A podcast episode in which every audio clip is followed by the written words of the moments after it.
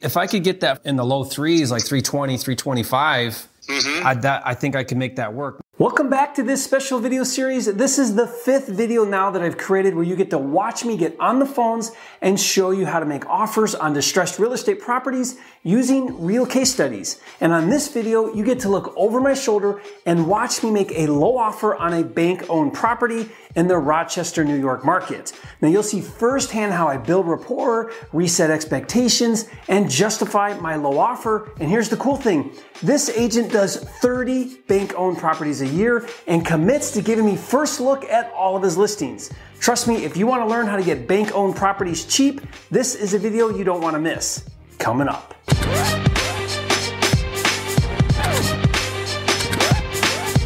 For a limited time, you can get a free copy of Jerry Norton's Data Cruncher software, which finds cheap houses in your area. Get it now at mydatacruncher.com.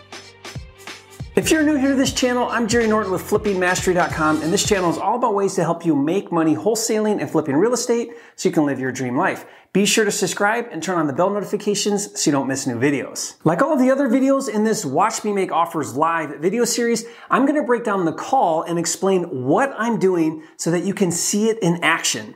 By the way, if you'd like to see the other videos in this series, I'll put a link to the playlist in the description box below for you.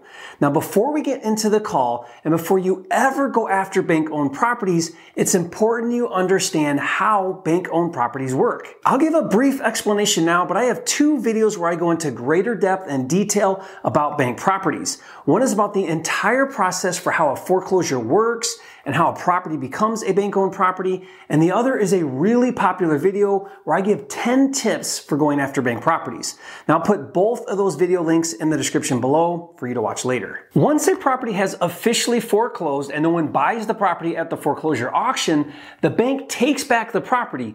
Once that happens, the bank assigns the property to what's called an asset manager. The asset manager's job is to liquidate or sell the property.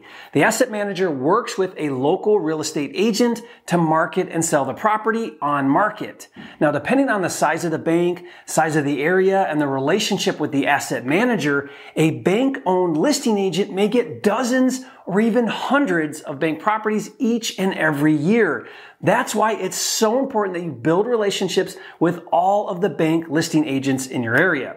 In fact, on the call we're going to cut to in a minute, you'll hear the bank listing agent mention the asset manager, and he even tells me that he gets approximately 30 bank property listings a year. Now on the call, you'll see him actually bring me another deal, and he even commits to giving me first shot at all of his bank listings. That's huge, so keep watching. The deal we're discussing in this video is 4,000 square feet sitting on over an acre, and we found this deal using my on-market deal finder software tool. This software tool is really cool because it finds on-market properties that are listed for sale below market value. Now, if you'd like an unrestricted free login, just go to mydatacruncher.com.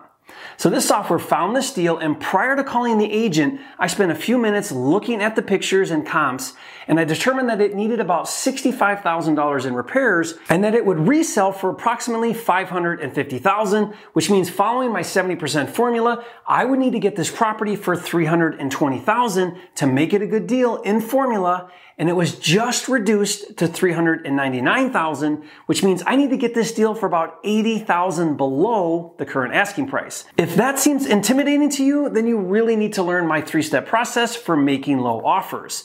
Step one when making an offer is to build a relationship of trust, and the best way to do that is to show interest, ask questions, and ultimately get the seller or agent to talk and feel comfortable with you. Now, some sellers or agents are open and they're eager to share their situation. Others aren't and require you to pry and get them to open up and lower their guard. Now, let me show you how I do this. Let's cut to the call now, and I want you to pay special attention to how first I just try to create a relationship and I don't say anything about my offer price. Take a look. Good afternoon. Yeah, hi, is this Ed? Yes, who's calling? Yeah, my name's Jerry Norton. I'm a real estate investor calling about one of your listings. Do you have a minute? Okay, go ahead. I see you just did a price reduction. Yes, we did. Yeah, I've been kind of kind of watching this one. What's going on? Nice property. Uh, did you read it? Anything about it in the MLS? Or Yeah, yeah. I've, I've I'm looking at it right now on the description, and I've spent a little time looking at numbers, and this is like right in my wheelhouse of the type of flips I like to do. I'm a, so I'm a flipper. I do fix and flip. okay, cool. So I'm looking at what it would take to renovate it, update Well- it. I mean, it's a cosmetic. It just needs updated. It looks pretty clean. Exactly. And it- exactly. It, says it's got an in-ground pool because a lot of the comps over there have pools. yes, in-ground pool, which probably needs a lot of work. I Okay. think it's been vacant. It's probably been vacant for maybe six, seven years. Could be. Oh yeah, wow. I want to say this is a septic.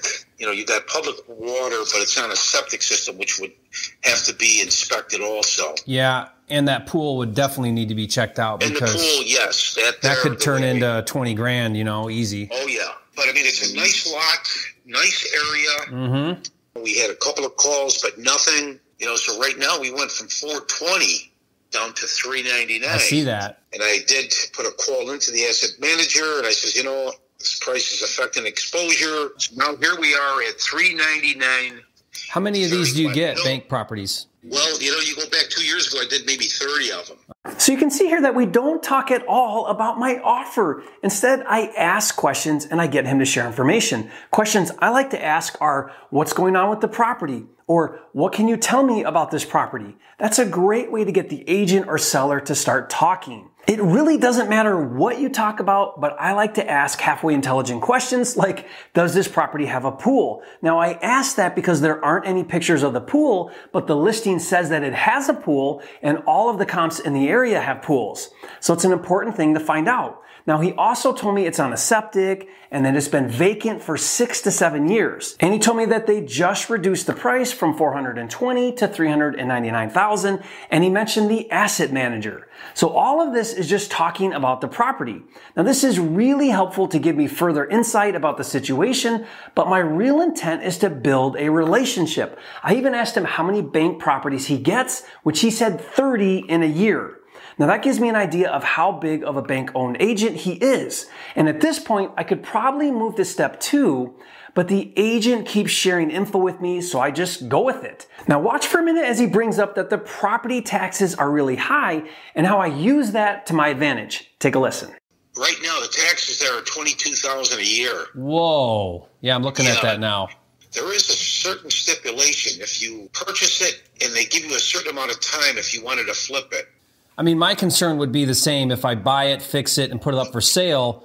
A buyer's not going to want to pay 22 grand in taxes. Very good, Jerry. Yeah, there are people that uh, obviously, you know, the person that purchased this, they bought it. They were fine There's with it. people that, oh yeah, you know, and, and the way I look at it, Jerry, when property taxes get so high, property values drop. They drop. Well, because your your your monthly changes because now you're spending eighteen hundred dollars a month just in property taxes. sure, sure. So your buying power goes down. Right now, it's they're at twenty two thousand two hundred and eighteen dollars. Yeah. And Wow. like I said, it's assessed right now at five seventy five. Yeah. Obviously, whoever purchased this at this price, three ninety nine, they'll probably come lower than that. So you'll see a reduction in those property taxes. Until I flip it back at five fifty. then they're back right back up where they were.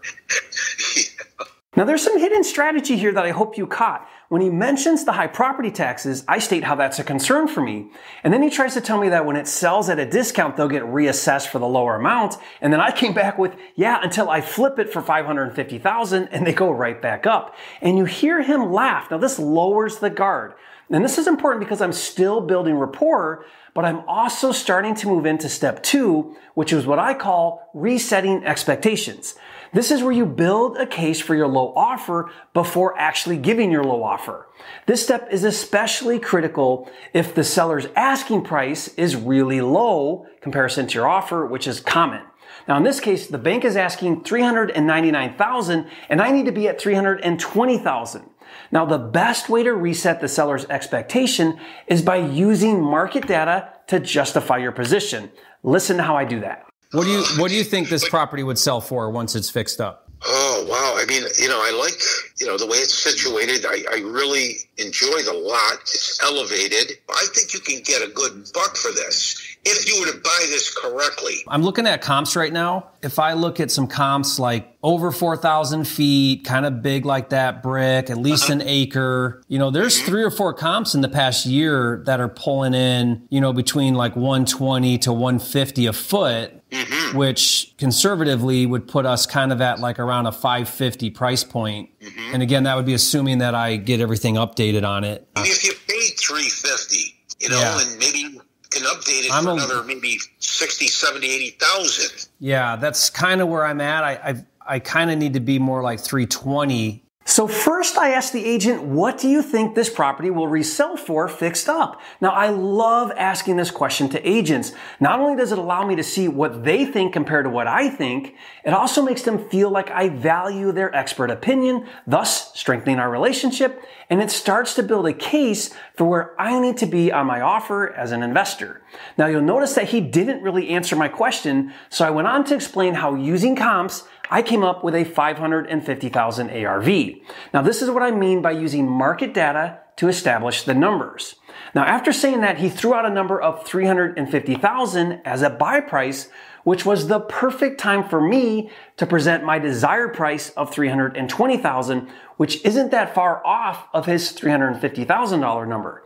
Now, getting the agent on my side about the right buy price is really important so that he'll go to bat for me. So before going any further, it's time for me to get this agent to be my new best friend. Now I do this by using my double dip strategy and offering to let him represent me as the buyer's agent on the offer.